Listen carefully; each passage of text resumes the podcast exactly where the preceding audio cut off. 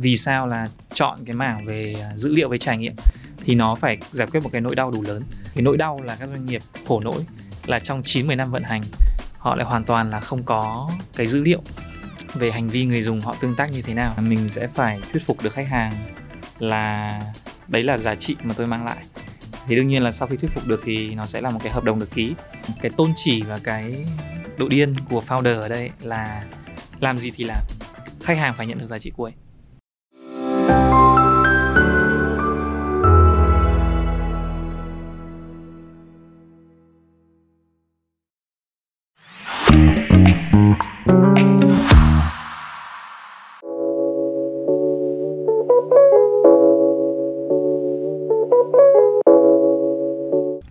Xin chào quý vị khán giả đã đến với chương trình Việt Nam Entrepreneur trên kênh Việt Success. Tôi là Vanessa Phan, hiện đang là giám đốc điều hành của công ty Analytics chuyên cố vấn tăng trưởng doanh nghiệp. Và ngày hôm nay chúng ta sẽ bàn luận về một chủ đề cũng được rất là nhiều công ty B2B hay là còn gọi là những công ty dịch vụ phần mềm trong tiếng Anh gọi là những công ty SaaS, SaaS. À, ta có thể thấy thì à, những cái công ty uh, loại hình dịch vụ SaaS này hiện đang rất là nhiều ở Việt Nam mà không chỉ ở Việt Nam còn là những cái nước ở khu vực và thậm chí thế giới và cạnh tranh rất là khốc liệt. Và đối với những công ty đó liệu cái chặng đường từ một công ty bắt đầu từ con số 0 để phát triển ở khu vực ở một nước rồi mở rộng thị trường sang những nước khác ở khu vực thậm chí là toàn cầu và làm sao để biến một công ty từ con số 0 đó biến thành một công ty được định giá 1,3 tỷ đô và còn gọi vốn được ở vòng D đến 121 triệu đô và trở thành một cái công ty đứng thứ hai ở khu vực APEC và đứng thứ tư ở khu vực châu Âu về phần mềm.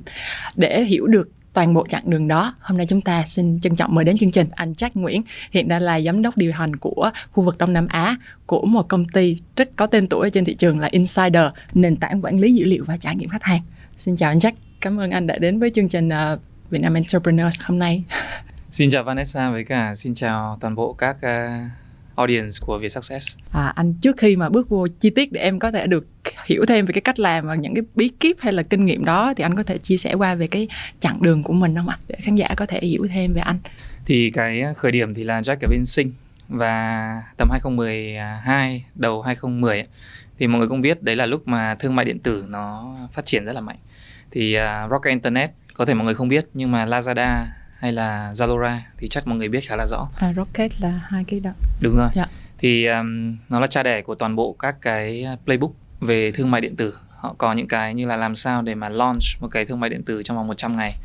Thì uh, Jack tham gia với cả đội ngũ này từ những ngày đầu ở bên Sinh.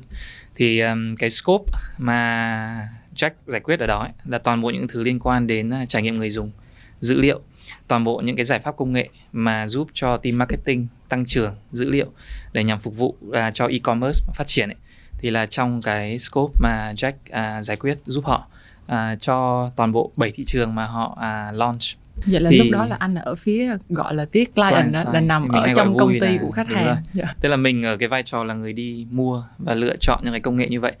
Thì uh, sau khoảng tầm một thời gian dài 4 đến 5 năm thì như mọi người cũng biết là uh, Lazada với cả Zalora thì cũng có exit một phần cho Alibaba thì là Jack lúc đấy là sẽ chuyển sang để mà làm consultant. Thì uh, cái ước mơ của Jack ấy đấy là làm sao để mà scale được cái playbook này nhiều hơn là ngành e-commerce. Ừ. thì lúc đó là may mắn được đi cùng Google về tư vấn rất là nhiều cho các doanh nghiệp Việt Nam cụ thể như là Thế giới di động hay là Sen đỏ, FPT, à, Nguyễn Kim vân vân. Thì mình thấy có một cái à, cơ hội rất là lớn đấy là đây là những doanh nghiệp hàng đầu của Việt Nam trong mảng bán lẻ hoặc là e-commerce. Và mình thấy là cái sự đầu tư về những cái mảng công nghệ mà như Lazada họ đã đầu tư từ cách đây 10 năm trước à, nó chưa tồn tại. À, cả về mindset cũng như là sự đầu tư. Thì mình thấy là nếu mà theo um, nguyên tắc vận hành ấy, thì nó sẽ đến một cái thời điểm mà các doanh nghiệp đều sẽ phải đầu tư vào một cái mảng như vậy. Thì mình sẽ nghĩ đấy là ước gì là có một cái cơ hội để mà có thể giúp các doanh nghiệp Việt Nam top đầu như vậy. Họ có thể uh, chuyển đổi sớm thay vì là đợi đến 10 năm nữa. Thì lúc đấy là insider à, may mắn là bén duyên. À, thì à, tại thời điểm đấy thì ở Apex Insider là gần như là con số 0 tức là cơ bản là Jack là nhân sự số 3 và thị trường thì là mới có một à hai khách hàng có tên lúc đó năm nào anh nhỉ? 2015 wow, tầm đấy. cũng 7 à, năm trước. cũng cũng tầm 6 7 năm trước. Thì lúc đấy là khách hàng đầu tiên lớn nhé gọi là Singapore Airlines. Thì một hãng hàng không gần như là top 1 2 của thế giới ấy, mà họ tin tưởng để mà sử dụng một cái nền tảng công nghệ mới như vậy nó cũng là cả một cái sự nỗ lực. Khách hàng thứ hai lớn trong retail là Uniqlo thì là hãng mà chắc là cũng rất là nhiều bạn ở đây là fan thì đấy là hai cái hàng lớn đầu tiên của Insider thì à, từ đó là Jack Grow cùng với cả Insider lên tính đến thời điểm này là khoảng tầm à, 300 nhân sự ở trong à, à, APEC và khoảng tầm à, 500 khách hàng trong lĩnh vực enterprise. Wow, nhưng mà à, em thấy là để mà đến được cái bước đó là mình cũng phải xác định ở ban đầu rất là rõ ràng. Ừ. Mình muốn cái gì, mình làm ừ. cái gì như thế nào. Đúng rồi. Tại vì em thấy là đa phần á à, ai cũng biết là được điểm đến mình sẽ muốn làm được một cái gì đấy cho đối tượng là doanh nghiệp. Tuy nhiên làm sao để xác định chính xác nó là cái gì như thế nào? Thì những cái doanh nghiệp sát sát ở cái giai đoạn đầu thậm chí như là doanh nghiệp của em đi nó cũng khá là nhiều cái lo lắng nhiều cái hoang mang rồi mình thấy rất là nhiều hướng để đi. Thì không biết là phía insider những cái kinh nghiệm ngày đầu của anh như thế nào anh có thể chia sẻ lại cho đúng rồi. À, có những câu chuyện rất là vui. Ví dụ như insider khởi nguồn cái tên nó không phải là insider. À, à, tên của insider hồi đầu là social plus là một ứng dụng để à, hỗ trợ cho việc buôn bán trên social được tốt hơn. Ừ. và sau đó thì mình lắng nghe thị trường lắng nghe những khách hàng và cũng có những sự điều chỉnh và thay đổi cái sản phẩm để mà nó thành insider như ngày hôm nay. Hồi đấy khi mà Jack bắt đầu làm ở Lazada ấy, uh, thì mình nhìn thấy được là cái mindset về tăng trưởng ấy nó sẽ đến một giai đoạn nó phải chuyển sang là tăng trưởng bền vững. Thì khi mình nhìn vào doanh nghiệp Việt Nam ấy để mà tăng trưởng nó có rất là nhiều cách ví dụ như Vanessa có thể mở từ 100 cửa hàng. Để mà năm sau target là tăng gấp đôi doanh thu ấy, thì mình có thể mở gấp 3 lần số lượng cửa hàng là mình vẫn có thể tăng trưởng được như mình mong muốn.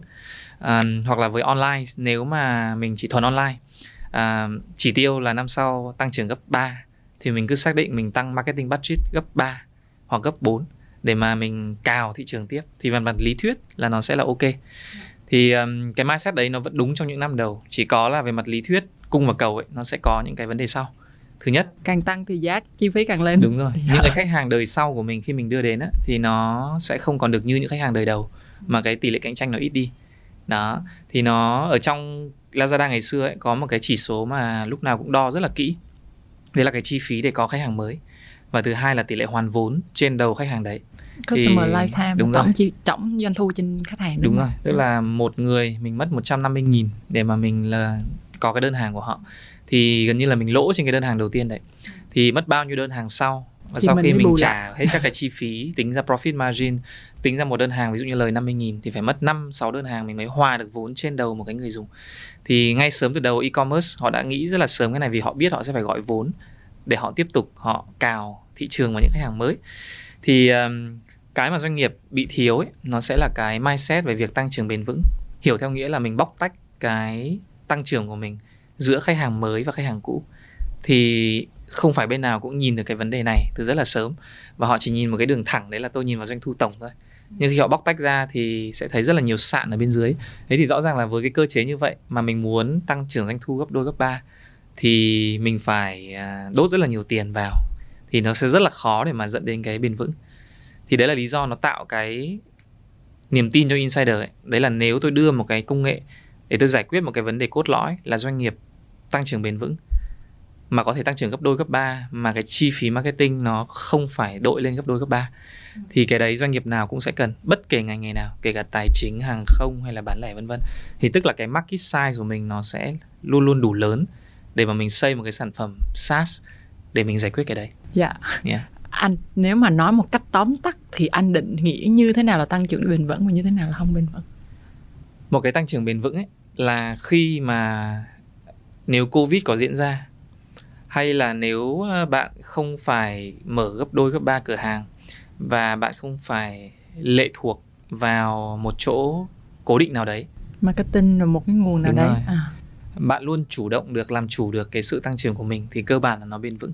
Đương nhiên mình hiểu là mình không thể chủ động được 100% nhưng mà có những doanh nghiệp đa số là nó đang phụ thuộc ví dụ như 99% là offline hoặc là 99% là bán qua đại lý, hoặc là 99% là bán qua sàn. Thì nếu một ngày có một sự thay đổi lớn nào đấy, thì cái sự đấy nó không còn bền vững nữa.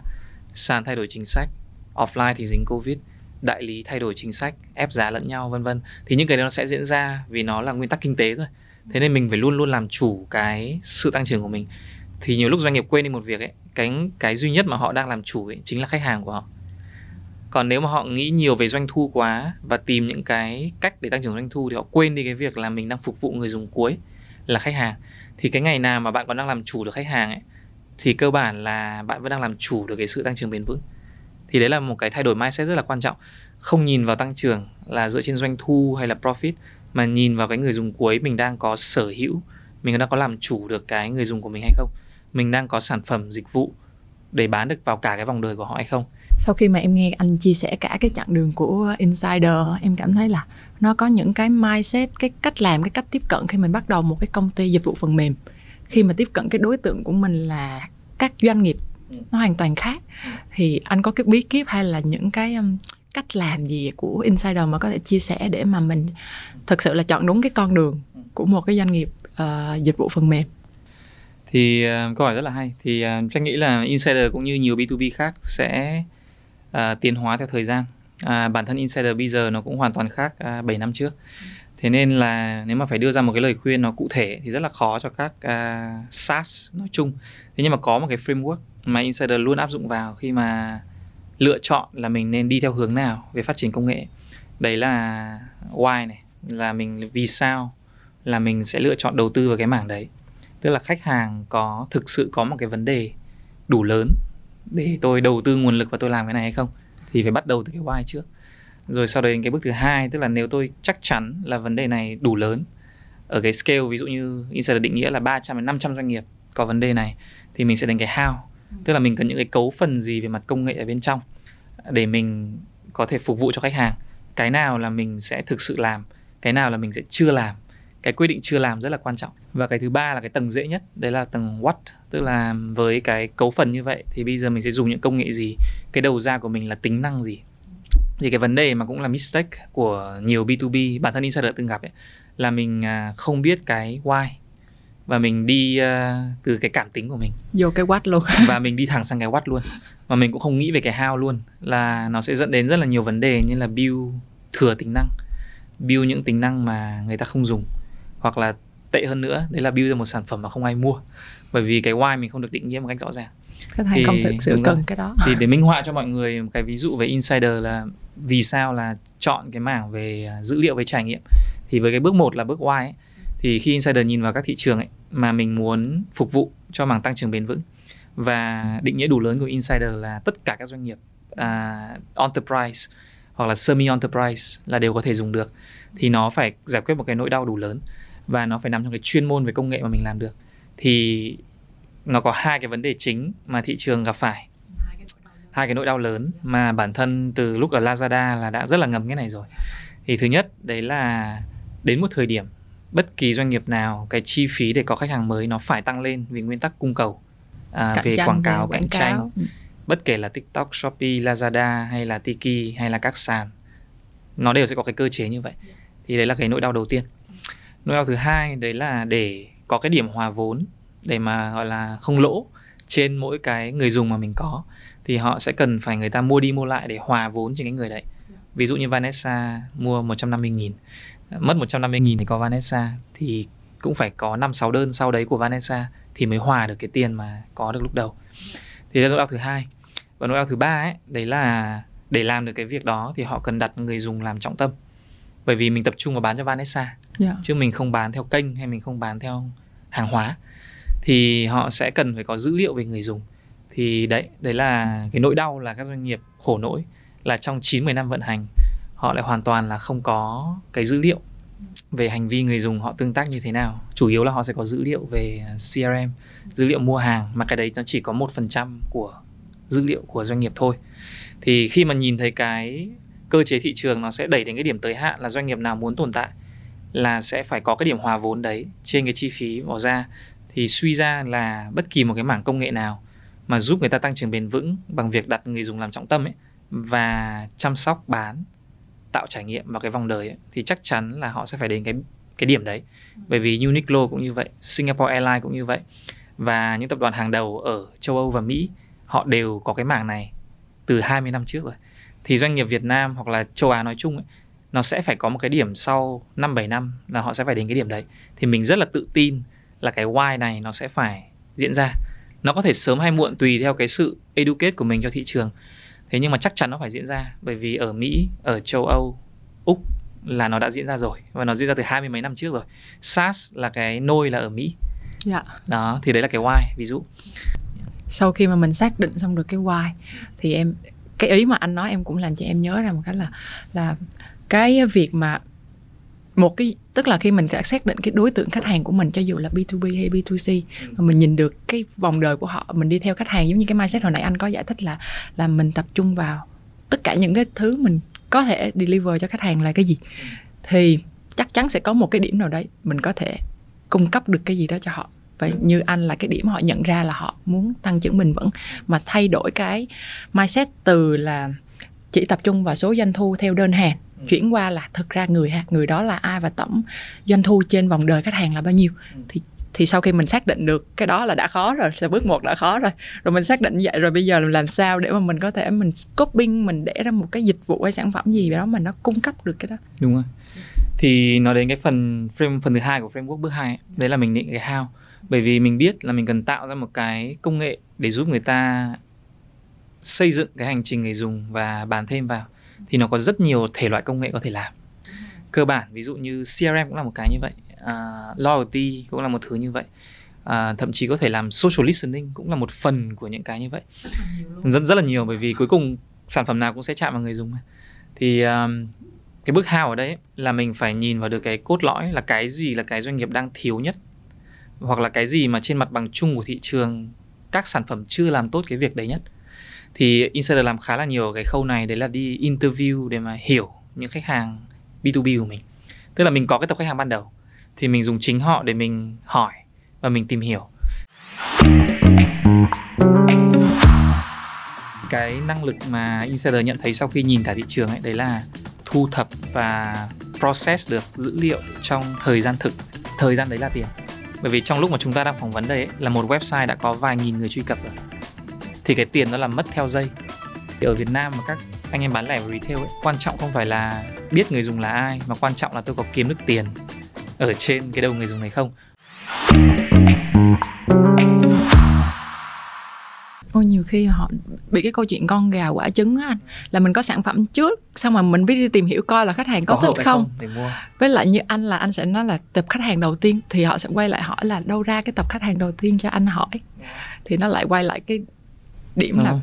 mình làm cái gì trước làm mình cái gì cái why trước thì Đúng khi rồi. cái why của mình rõ ràng rồi ấy, thì mình xác định được cái tập khách hàng của mình là khách hàng enterprise có tập khách hàng lớn và họ cần phải tăng trưởng bền vững ừ. lâu dài thì từ cái tập đấy mình chỉ cần đi survey và nói chuyện với khoảng tầm top 20 ừ. và mình hỏi những câu hỏi đủ thông minh để mình tìm ra được đâu là cái thứ công nghệ mà họ đang thiếu hoặc là họ đang có nhưng mà nó chưa được làm đủ tốt ở cái mức độ mà nó họ họ cần để làm được cái đấy ừ. thì lúc đấy mình mới scope ra cái how thì trong cái ví dụ của insider ấy, thì mình thấy hai cái năng lực khó nhất mà rất khó để doanh nghiệp đạt được ấy. một đấy là thu thập được dữ liệu trong thời gian thực ừ. ở một cái volume rất là lớn lấy ví dụ Telkomsel hoặc là Telkomsel là nhà mạng viễn thông lớn nhất ở Indo tương ứng như kiểu Viettel ở Việt Nam ấy thì ở Việt Nam Insider làm với ờ, Viettel Money hoặc là Insider làm Viettel Telecom thì gần như đây là nhà mạng lớn nhất rồi thì cái số lượng người download app và sử dụng app của họ có thể lên đến chục triệu. Thì bên Telkomsel ở bên Indo ấy là 120 triệu người dùng app một tháng. Mà cứ tưởng tượng mình mở app ra app của họ không phải chỉ là app viễn thông họ có cả super app ở trong đấy nữa.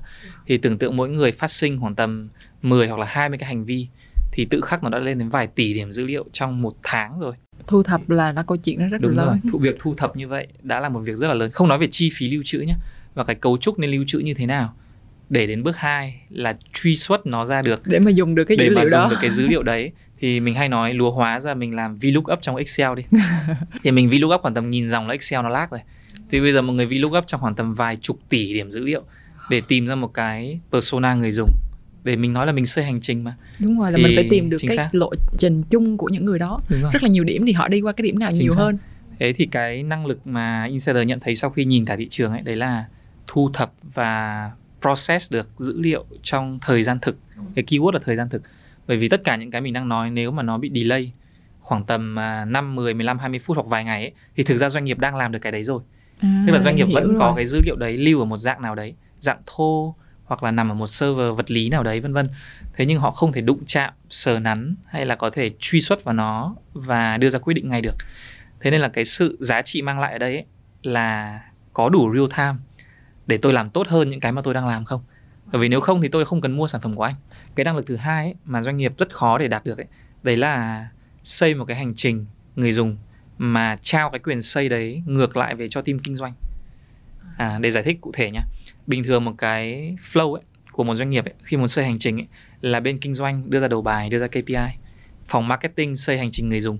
Và sau đấy là pass những cái yêu cầu này sang cho team kỹ thuật nói như anh lúc nãy là nó cứ bị rời rời rời rời ra từng bộ phận và team kỹ thuật thì đương nhiên là sẽ có rất nhiều task và có rất là nhiều sprint họ phải làm.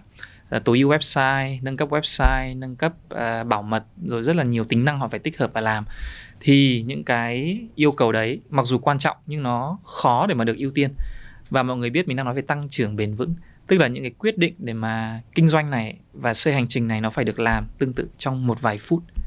Chứ mình không nói đến việc là tôi phải chờ hai tháng hay một tháng hay một tuần hay vài ngày để tôi lên được một cái hành trình để mà chăm sóc người dùng. Thế thì cái khoảng thời gian chờ đợi đấy là khoảng thời gian mất tiền. Thì cái đấy nó là nỗi đau thứ hai của doanh nghiệp. Có làm được không nha? Làm được nha.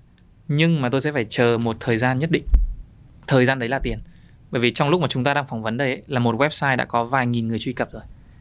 Thì cái tiền nó là mất theo giây đấy thì hai cái năng lực này insider scope nó lại đây là hai cái năng lực lõi mà insider cần xây dựng wow. em thấy cái khó ở đây là anh dùng từ năng lực khi mà sau khi mình biết được mình muốn làm cái, solution gì à, giải quyết vấn đề gì và mình dùng cái từ là năng lực gì chứ mình không dùng từ là chức năng tính gì, năng gì tính yeah, năng yeah. gì cái này là cái keyword khác rất rõ rệt trong cái cách mà những cái bên SaaS phần mềm mà mình làm và sau đó mình từ cái đó mình mới define ra là năng lực một hai đó đúng rồi. mình làm là chức năng gì mới là cái what đúng không đúng rồi nó là wow. cái what thế thì nói về cái what thì à, bắt đầu nó mới đến cái mindset của các Tech. anh em Việt Nam hay nói đấy là kỹ thuật à, kỹ thuật và thứ hai là kênh yeah.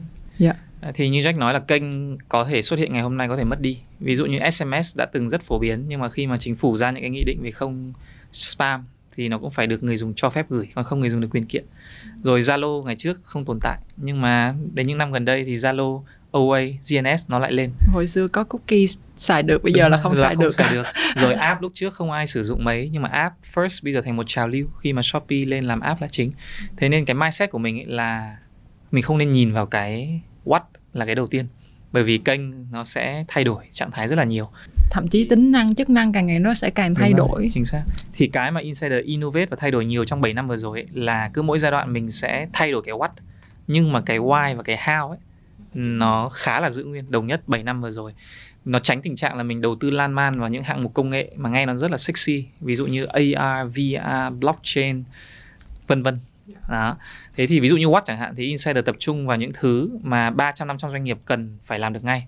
Ví dụ như với cái năng lực là tổ hợp dữ liệu thì mình cần là gì? Tất cả cái doanh nghiệp đấy cần phải truy xuất vào được 360 độ profile khách hàng trong real time tức là nếu Vanessa cần, Vanessa làm gì, ở đâu thì là nó vào trong hết một cái profile và nó phải real time, gần real time nhất có thể. Chứ nếu nó chậm thì tương tự họ có rồi. Cái phần thứ hai là phần what là họ phải có thể, vài cái click là họ tạo ra được cái persona họ muốn. Ví dụ như là Vanessa là người hay mua có discount, hay mua giày màu đỏ và khả năng cao là hay mua cuối tuần vì mua sắm theo cảm hứng. Rất đơn giản nhưng mà để truy xuất vào được trong real time là rất là khó à, là mình phải đúng với cái cái pain point thứ hai mình xác định năng lực thứ hai là mình phải làm được một cái product hay là một cái phần mềm gì đấy để mà họ có thể làm cái việc đấy. Đúng cái keyword là phải nhanh. Nhanh. Họ phải nhanh. Còn dữ liệu là cũng phải real time là đúng phải keyword đó. Đúng rồi còn nếu họ phải đưa cái request sang team BI viết SQL code thì, thì cũng lâu. được cũng được. Nhưng mà trong lúc đấy là tiền mất rồi. Đúng đó. rồi. Khách hàng đi mất tiêu rồi. Còn năng lực thứ ba là cái quan trọng nhất bởi vì ở Việt Nam và các anh em bán lẻ và retail ấy, quan trọng không phải là biết người dùng là ai, mà quan trọng là tôi có kiếm được tiền ở trên cái đầu người dùng này không, hoặc là tôi có giảm được chi phí vận hành từ cái việc tôi biết đấy không. Thì insider đã có một giai đoạn nghĩ rất là nhiều là mình nên tập trung chỉ vào phần dữ liệu thôi, hay là mình tập trung vào phần xây trải nghiệm nữa. Nhưng mà quyết định để thấy đấy là cuối cùng cái giá trị cho doanh nghiệp phải là tạo được điểm chạm với người dùng. Thế nên là tất cả những hoạt động liên quan đến cá nhân hóa trải nghiệm, hay là gợi ý sản phẩm, hay là tự động hóa đa kênh là nó phải nằm trong hết insider hết rồi. Yeah. và thậm chí là mình phải dựa theo đúng những cái keyword đó và những cái pain point đó để mình có điều chỉnh chức năng thêm bớt chức năng gì nó cũng phải đáp ứng đúng cái mục đích đó. Đúng rồi. Và em thấy là khi mà mình xác định một cái big picture là why bước một là why how và what xong rồi là ra cả một cái chặng đường rất dài là phải xác định được là thực sự cái nhu cầu của thị trường là cái gì và cái năng lực mình sẽ cung cấp là gì ừ. phải dùng đúng cái từ keyword là năng lực, đúng rồi, năng lực. và cuối cùng mình mới là what là làm cái gì chức năng gì tính năng gì như thế nào và nó cần phải điều chỉnh theo thời gian như thế nào để thích nghi ừ. và giả sử là mình xác định xong rất clear và mình bắt đầu xây sản phẩm ừ. và bắt đầu bây giờ bắt đầu vào giai đoạn gây dựng đội ngũ thì đâu là những cái key point những cái điểm quan trọng mà một cái doanh nghiệp uh, SaaS họ cần rất là cẩn thận trong cái giai đoạn đầu bây giờ mình share một cái à, hình ảnh để cho mọi người những người làm B2B có thể dễ hình dung ấy là hình ảnh hôm trước có share với Vanessa là hình ảnh mũi tên đúng không? Dạ đúng. thì uh, mọi người nếu mà có người chơi tên bắn tên ấy, thì mọi người sẽ biết là một là bắn thẳng lên trời, hai là bắn nó đi được đến giữa đường là nó sẽ chui xuống. Thì cơ bản để một mũi tên bay thẳng được ấy thì cái à, đuôi mũi tên thì hay nói ví von ấy, đấy là toàn bộ phần product, phần tech, phần back end nó là cái đuôi mũi tên. Còn toàn bộ cái phần giữa là cái cán để mà có thể là đưa được nó đi xa ấy, thì nó sẽ giống như là bộ phận uh, marketing này, BD này, partnership này uh, để mà có thể đưa được cái uh, hình ảnh của cái uh, định vị của cái giải pháp đấy ra được thị trường và khi mà đi ra được đến rồi ấy, thì đến cái mũi tên cuối cùng đúng không là cái mũi của cái tên ấy. cái mũi hình tam giác đó đúng rồi. thì nó sẽ là bộ phận mà trực diện là sales và customer success ừ. là mình sẽ phải thuyết phục được khách hàng là đấy là giá trị mà tôi mang lại. Thì đương nhiên là sau khi thuyết phục được thì nó sẽ là một cái hợp đồng được ký. Thế nhưng mà mũi tên thì cũng không dừng lại ở đấy bởi vì nếu mà khách hàng không có thấy được giá trị thì chắc chắn là mũi tên nó lại cắm đầu xuống đất. Đúng. Thế thì cái customer success sẽ là cái đội ngũ để đảm bảo là mũi tên nó bay được đến cái đích. Và cái đích là khách hàng à, nhận được cái giá trị lõi mà mình có nói lúc nãy. Là mình đẩy từ cái đuôi mũi tên mình đẩy qua đồng mũi xác. tên và đến được đích. Chính xác. Thì nếu mà mình nhìn vào cái hình ảnh của mũi tên đấy á thì nó sẽ có những cái à, lời khuyên cho mọi người làm B2B bởi vì Jack cũng hay thấy những cái vấn đề này. Bản thân insider cũng mắc phải ngày xưa. Thứ nhất ấy đấy là lời khuyên đầu tiên là mình không nên ôm đồm. Ừ. cái này rất là quan trọng. Như Jack nói là chọn không làm cái gì nó rất là quan trọng. Và cái thứ hai ấy, đấy là mình nên rất là kỹ về phân khúc khách hàng mà mình phục vụ. Bởi vì cái phân khúc khách hàng nó sẽ quyết định cái phần what là cái tính năng gì tôi nên build và tôi nên build nó ở cái level như thế nào? Em cũng thấy cái vấn đề đó rất là quan trọng tại vì đối với cái scale càng lớn cái mức độ chi tiết và chuẩn chỉnh cả vận hành cả tư vấn bán hàng nó cũng khác nhau. Nếu mình ôm đồn thì mình sẽ rất cầu kỳ mà đôi khi cái phân khúc lớn cái quy trình sale lớn nó sẽ rất là dài hơn rất nhiều so với những cái công ty mà SME mà mình ôm hết cái đó thì bây giờ lẽ mình tách ra hai đội sale. cái mũi tên mà Jack share lúc nãy thì nếu mà mình không định vị chính xác cái segment cái market uh, target audience ấy, thì cái đuôi mũi tên là sẽ fail luôn từ bước đầu. Bởi vì cơ bản là mình không dựng được cái đuôi mũi tên là sản phẩm đúng không? Và và tech thì sản phẩm của mình sẽ người Việt Nam hay gọi là đẽo cây giữa đường. Tức là nó không tới được cho enterprise.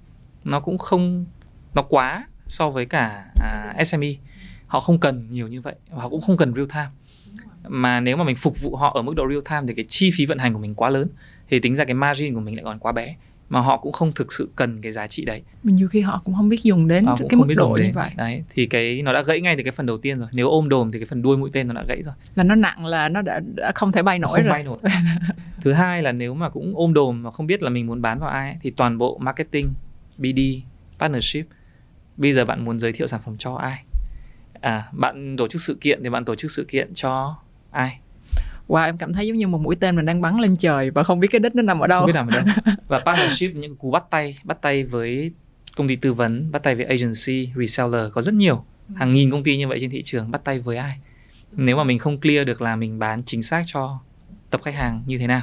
Còn cuối cùng mới nói đến đội sale như là Vanessa nói tức là nếu mà mình bán cho enterprise thì nếu mình ôm đồm ấy thì đội sale của mình mình có quá nhiều skill ở trong đấy. Vừa phải bán được vài chục tỷ vừa phải bán được 50 triệu một tháng. Thì nếu mọi người để ý những cái top về B2B uh, à, unicorn ấy họ có định vị rất là cụ thể. Uh, Slack, Zoom, uh, Salesforce tất cả mọi thứ nó đều rất là cụ thể chứ nó không có ôm đồ theo như cái hình mũi tên đó mà anh uh, mô tả thì em nhớ cái keyword anh nói với em là đã là một mũi tên thì cái phần nào nặng nó cũng ảnh hưởng đến cái việc cái mũi tên đó bắn có thành công hay không trúng đích hay không đúng không ạ? Vậy thì cái cách mà để cho trúng đích là đội sale hiện tại là đang tương tác với khách hàng là chính. Dạ anh có thể cho em hiểu thêm về cái cách mình approach cái cách mình tiếp cận khách hàng. À, liệu mình có những cái công thức hay là những cái chặng đường chính để mình tiếp cận một khách hàng theo cái mindset mà anh nói là bền vững và giải quyết đúng cái vấn đề của khách hàng thì mình nên tiếp cận như thế nào? Thì à, Jack sẽ chia sẻ à, một cái framework chung và sau đó sẽ dùng insider là một ví dụ cho mọi người dễ hình dung thì um, các giải pháp về công nghệ thì uh, hay bị vấn đề là mọi người nói thẳng về công nghệ mà mình quên đi là cái à, vấn đề doanh nghiệp có đang có hay không. Thì cái framework mà insider đưa ra ấy, đấy là những cái buổi họp đầu tiên những cái buổi tư vấn đầu tiên thì gần như cái hàm lượng về mặt giải pháp nó thấp. À, chia sẻ về tech nó rất là thấp mà mình thực sự là tìm ra là họ có đang có vấn đề này hay không vấn đề có đủ lớn hay không và họ có coi đấy là vấn đề thực sự quan trọng hay không? Thì cái đấy nó có thể là một buổi hai buổi và rất là nhiều buổi họp. Bước hai là nếu mà thực sự là nó hợp lý thì lúc đấy là mới scope lại cái giải pháp để nó phục vụ đúng cái mục tiêu đấy của họ. Bởi vì bất kỳ công ty nào cũng có quy trình nội bộ. Đấy là làm tờ trình để các lãnh đạo duyệt là cho làm. Thì chắc chắn là nó sẽ phải phục vụ một mục đích cụ thể to hoặc nhỏ nhưng nó phải cụ thể thì cái dự án đấy mới được thông qua thì mới có ngân sách là ngân sách cho dự án chứ không phải là ngân sách cho một giải pháp cụ thể. Bởi vì những thị trường này chưa phải là những thị trường như là úc hay là mỹ mà nó có ngân sách cho những giải pháp kiểu như thế này.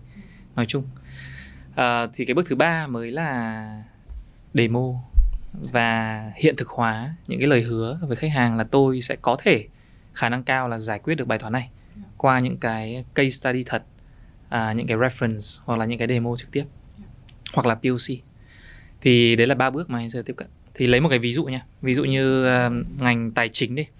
À, thì ví dụ như anh sẽ đang làm với VP, MB hay là ACB thì đều dùng chung một cách tiếp cận. Các ngân hàng thì bài toán nó lại hoàn toàn khác nhau.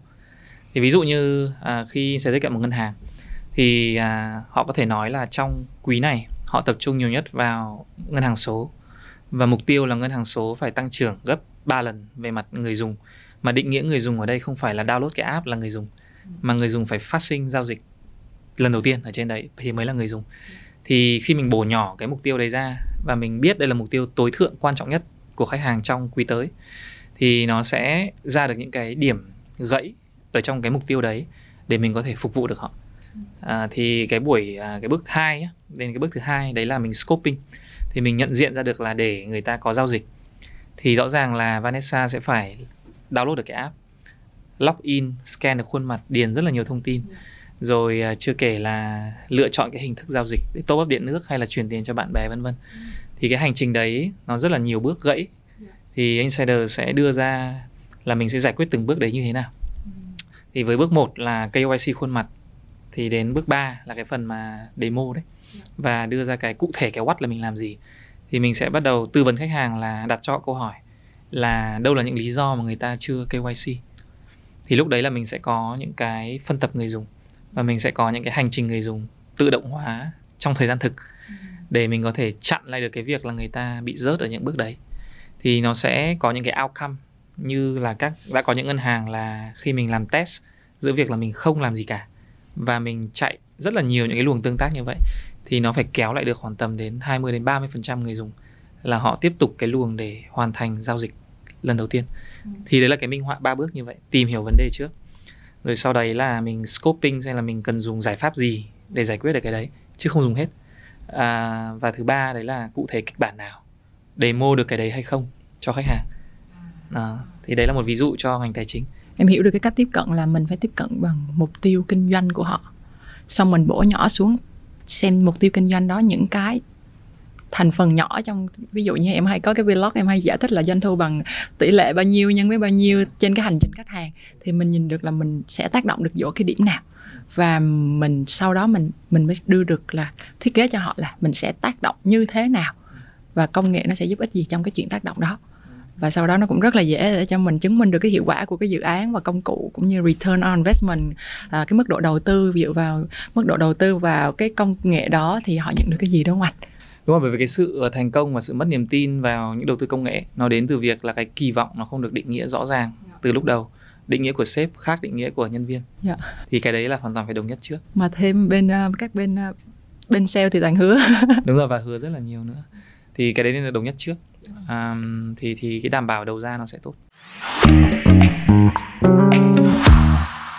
Thứ nhất ấy, là công ty phải sớm xây dựng được cái văn hóa và từ văn hóa chung của công ty thì nó sẽ ảnh hưởng đến cái văn hóa của đội ngũ tư vấn. Những cái câu hỏi như em đã từng bán thành công chưa? À, những cái đấy nó không giúp cho mọi người tìm ra được cái người mà sẽ bán được sản phẩm. Thế nên có một cái lời khuyên trong việc tuyển người đấy là cái người founder vẫn phải là người involve vào việc tuyển dụng cho đến cái vòng phỏng vấn cuối cùng là vẫn có founder tham dự. Em cảm thấy rất là ngưỡng mộ đội sale của Insider. Anh có thể nào cho em xin một chút bí kíp uh, uh, làm sao để mình cấu trúc một đội sale hay là những cái quan trọng nào mình cần mình cần để ý khi mình quản trị đội sale của B2B thì um, cái kinh nghiệm ở đây ấy, là có ba một số cái bước như sau. Thứ nhất ấy, là công ty phải sớm xây dựng được cái văn hóa à, văn hóa nói chung của công ty. Và từ văn hóa chung của công ty thì nó sẽ ảnh hưởng đến cái văn hóa của đội ngũ tư vấn cũng như là đội ngũ customer success mà sẽ phục vụ khách hàng sau đấy. Thì đến bước thứ hai ấy, là bước tuyển dụng. Bởi vì khi bạn đã có văn hóa rất là rõ ràng rồi thì à, tuyển dụng như thế nào để tìm được cái người sale B2B câu hỏi này thì Jack được hỏi rất là nhiều. Thì có một cái vừa may vừa không may ấy, đấy là cái không may ấy, là B2B ở Việt Nam thì nó mới thôi.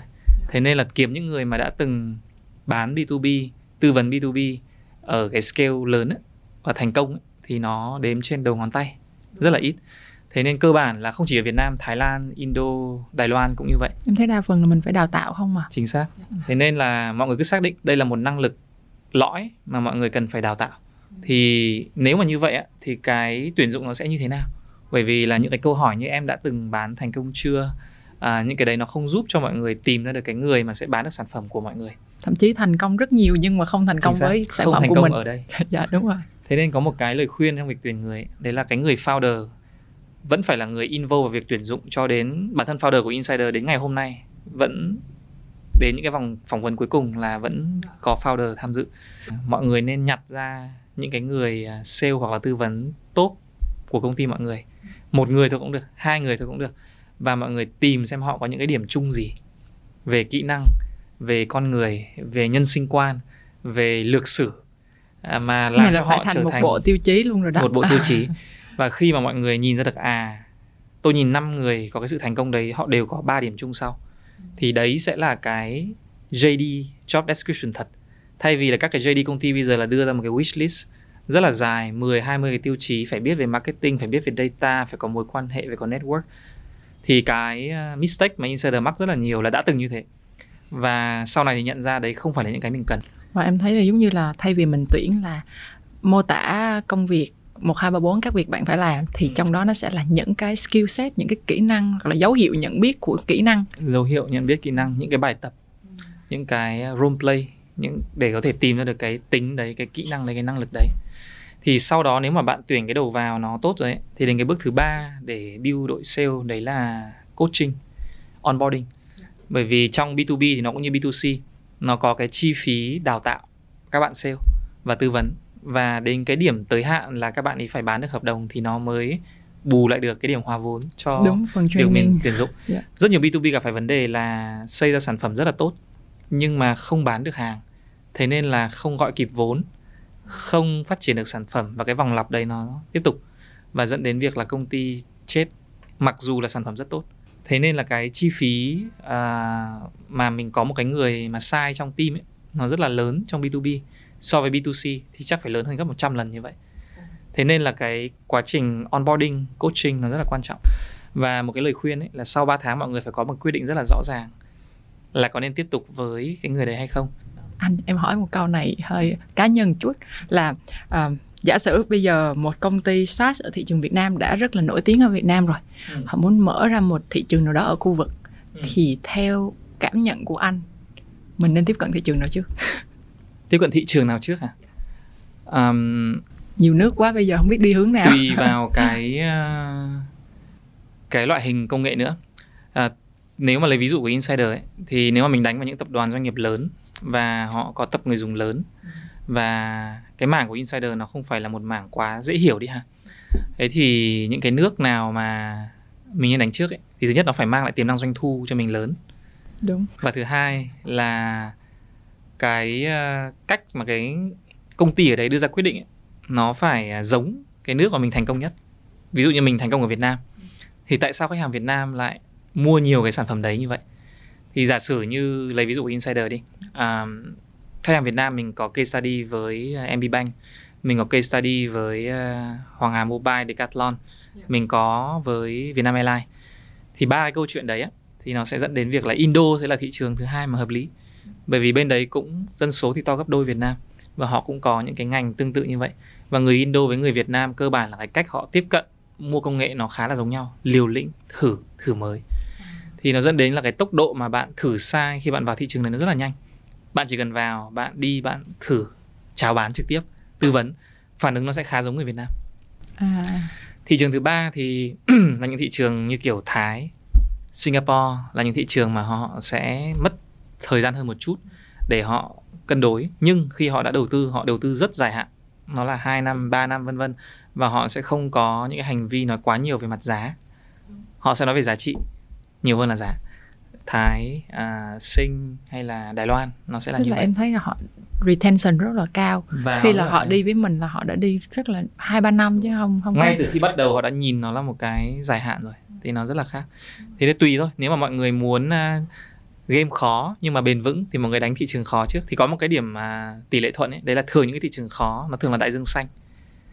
Những thị trường mà nó dễ vào dễ đi ấy thì nó là đại dương đỏ. Đúng rồi bởi vì ai cũng ở đấy. thì cạnh tranh khốc liệt. Chính xác. Thì insider đi là đi tất. Đi tất cả. và cách đi là bản địa hóa tức là mình sẽ tuyển cái người country manager ở nước đấy là người bản địa để họ hiểu nhất và mình đặt niềm tin vào họ. Và mình cùng họ để đẩy thuyền để mà đánh cái thị trường đấy. Ừ. làm sao mình biết được là đối với cái loại hình công ty dịch vụ phần mềm của mình loại sản phẩm của mình mình nên chỉ tập trung ở Việt Nam hay là mình nên đi qua một nước khác? Ừ. thì em thấy cái đó là nó một cái quyết định rất là lớn đối với uh, chủ doanh nghiệp SaaS đó anh. Chia sẻ một cái uh, câu chuyện vui ấy. đấy là insider cái vision như Jack vừa share. Nhưng mà có một cái vision và mission thứ hai ấy, mà của đội uh, co-founder ấy.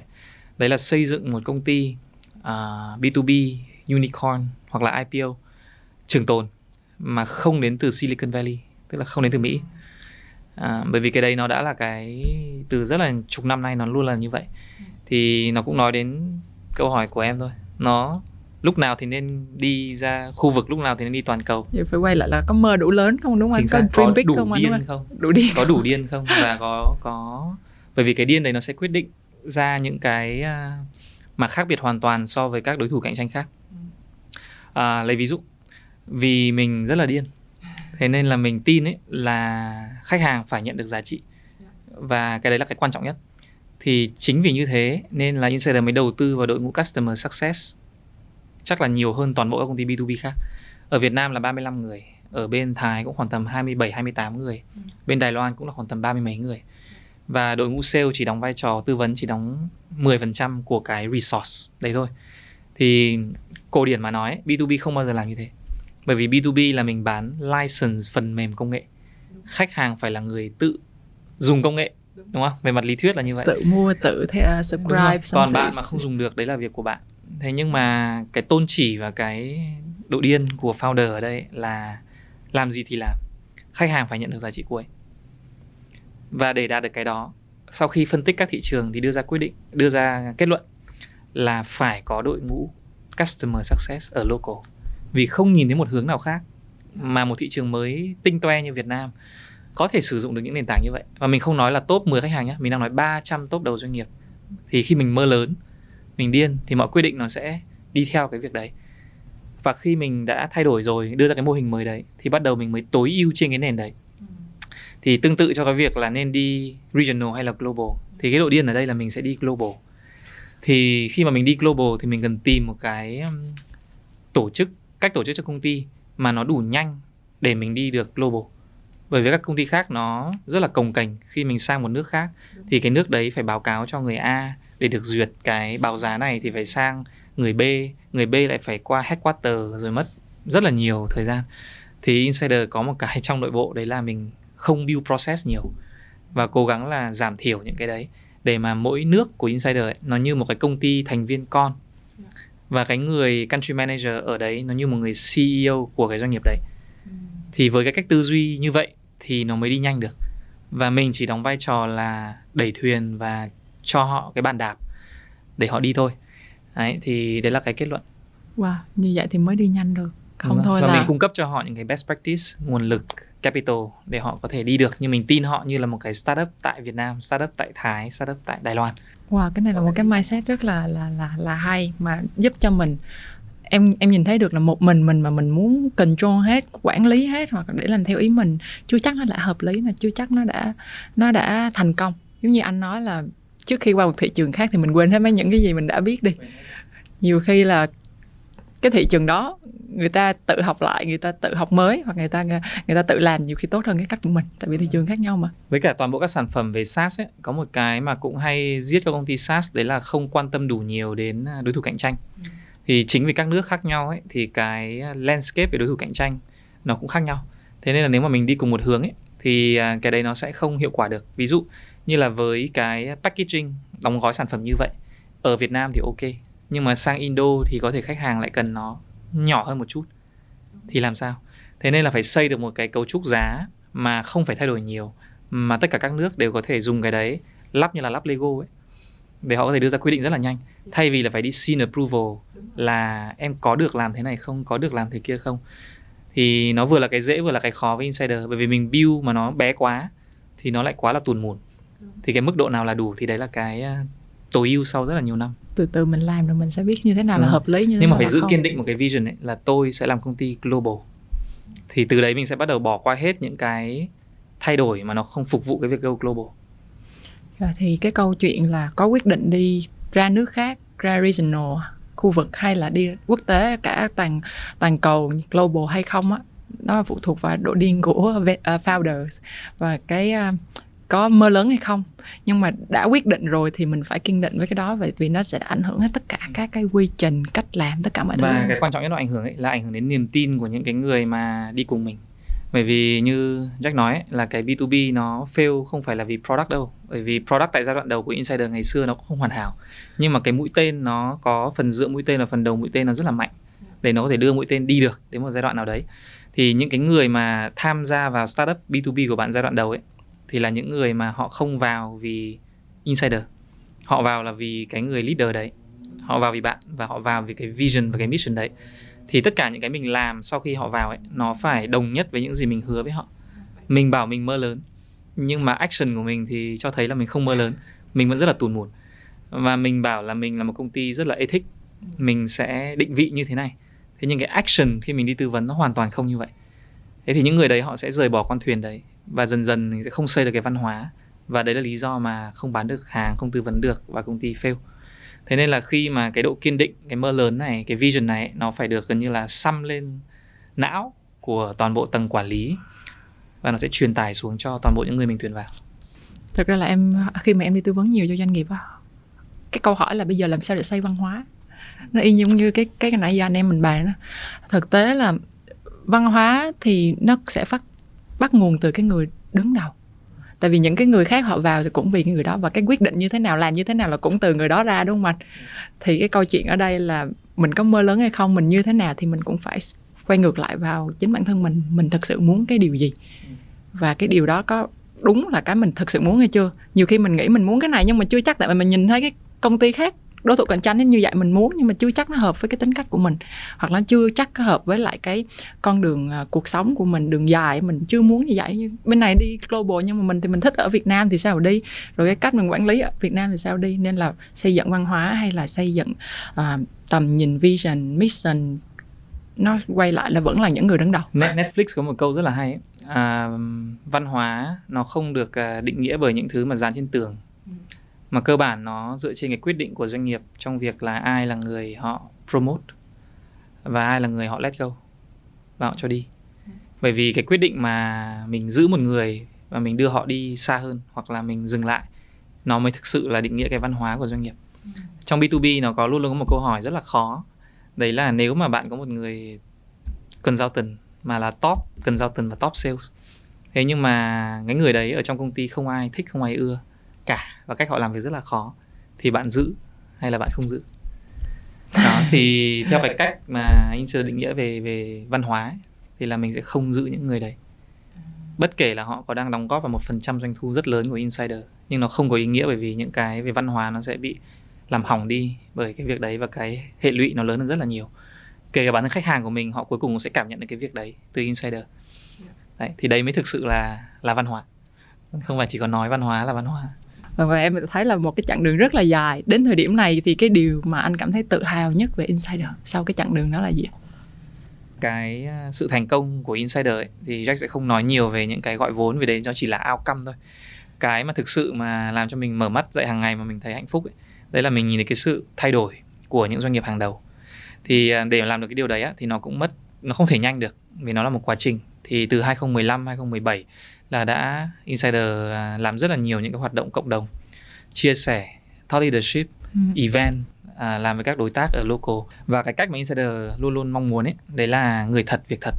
Bởi vì mình không muốn là đưa những cái thứ nó không thật đến cho thị trường mọi người đến mọi người nghe nó không giải quyết được cái gì. Thì cái tự hào ở đây là đưa được những cái người mà họ đang thực sự làm những cái việc đấy thất bại thành công đưa họ ra với thị trường để chia sẻ những câu chuyện thì đấy là cách học nhanh nhất. Thì cũng có chợ tốt này có tiki có shopee có tiktok cũng có rất là nhiều bên. À, momo cũng à, vietnam airlines cũng trực tiếp chia sẻ. Thì cái mà mình hạnh phúc đấy là hàng ngày bây giờ mình mở cái ứng dụng của Vietnam Airlines ra hay là mình mở cái website Vietnam Airlines hay là mình đặt xong vé đặt xong chuyến chẳng hạn thì mình sẽ thấy là Vietnam Airlines nói chuyện với mình như là một cái à, người dùng cuối. Ừ. thì mình cảm thấy đấy là cái hạnh phúc khi mà mình giúp họ có thể thay đổi được cái việc này một phần là mình giúp doanh nghiệp Việt Nam chuyển đổi mà một phần mình cũng là cái khách hàng của cái doanh nghiệp đó nữa. Mình mở app Việt Nam Airlines mình mở những cái app. Mình cảm thấy cái sự thay đổi cho nó mình cảm thấy ôi mình có tác động ở trong đó. Cảm ơn anh Jack rất là nhiều. Nãy giờ em à, không phải là chỉ có mỗi em mà em nghĩ khán giả cũng đã nhìn thấy một chặng đường rất dài và những cái bài học xương máu của anh Jack ở trên đó rất là nhiều. Và em nghĩ là những cái điểm chính những cái gì cần à, nhớ trong cái chặng đường để mà xây một cái công ty à, SaaS từ những giai đoạn đầu để mà thành công thì nó cũng đã rất là nhiều và khá là chi tiết rồi. À, trước khi à, kết thúc chương trình anh chắc có thể à, nhắn gửi một vài lời à, hoặc là lời khuyên hoặc là những cái cảm nhận của anh về cái ngành hoặc là chặng đường của anh đến những khán giả của chương trình không ạ? Ừ. thì Jack sẽ có hai lời khuyên theo hai chiều. À, chiều thứ nhất là cho doanh nghiệp tức là những à, đối tác tiềm năng của insider thì uh, cuối cùng ấy là để cho đất nước Việt Nam tốt lên thì mình sẽ cung cấp uh, các sản phẩm dịch vụ các doanh nghiệp và cho 90 triệu dân Việt Nam. Thì uh, cái trải nghiệm khách hàng sẽ là cái mà cuối cùng là sẽ quyết định cái tăng trưởng bền vững uh, cho doanh nghiệp.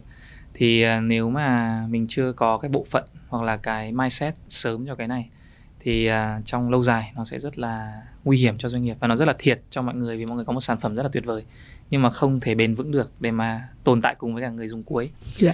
Cái lời khuyên thứ hai là cho các anh em làm B2B ấy, thì uh, cô động lại ấy, thì thứ nhất đấy là mơ lớn nên mơ lớn thì nó mới trường tồn được à, thứ hai là mơ lớn nhưng mà tập trung và xác định một cái why một cái how rất là cụ thể rất là rõ ràng và mình kiên định về cái đấy trong nhiều năm mình không bị sao nhãng ở trên thị trường và cái thứ ba đấy là công nghệ chỉ là 50% thôi cái cuối cùng vẫn phải là xây được một đủ một đội ngũ tư vấn và phục vụ khách hàng để họ đạt được đến cái giá trị cuối thì à, nó mới trường tồn được cho B2B thì đấy là các lời khuyên cuối của của Jack. Dạ, em cảm ơn anh Jack rất nhiều. Cảm ơn anh đã tham gia chương trình Việt Nam Entrepreneurs ngày hôm nay. Em cảm ơn anh. Cảm ơn Vanessa và cảm ơn Vietsuccess. Và cũng xin cảm ơn quý vị khán giả đã theo dõi chương trình đến tận giờ phút này. Nếu có bất kỳ câu hỏi hay thắc mắc gì về nội dung chương trình, hãy vui lòng để lại comment phía dưới video này. Và nếu cảm thấy nội dung chương trình là bổ ích, hãy vui lòng bấm like, share, subscribe cũng như theo dõi à, uh, Việt Nam Entrepreneur trên các nền tảng podcast khác để luôn nhận được các uh, thông báo mới nhất của những chương trình sắp tới. Xin cảm ơn và hẹn gặp lại. thank you